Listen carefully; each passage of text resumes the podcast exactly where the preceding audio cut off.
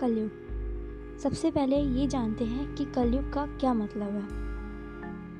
कलयुग एक ऐसा युग है जिसने इंसान की सोच को सीमित कर दिया है।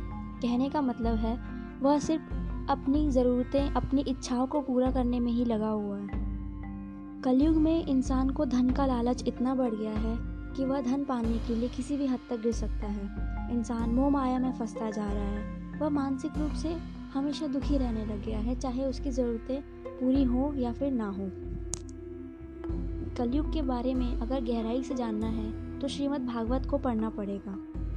श्रीमद् भागवत में कुछ ऐसी घटनाएँ या कुछ ऐसे तथ्य लिखे गए हैं, जो कलयुग में सच होते दिखाई दे रहे हैं। जैसे, श्रीमद् भागवत में लिखा है कि लोग कलयुग के अंतिम चरण में 16 वर्ष की आयु में ही वृद्ध होने लग जाएँगे। उनका शरीर छोटा होने लग जाएगा। कलयुग के अंत में ऐसा लिखा जाता है कि लोग अन्य छोड़कर मांस मछली खाने लग जाएँगे। कलयुग में हिंसा का भाव भी बढ़ जाएगा। इसमें बुरे शब्दों, बुरी बातों का व्यवहार भी किया जाएगा। लोग स्वार्थी होते जाएँगे।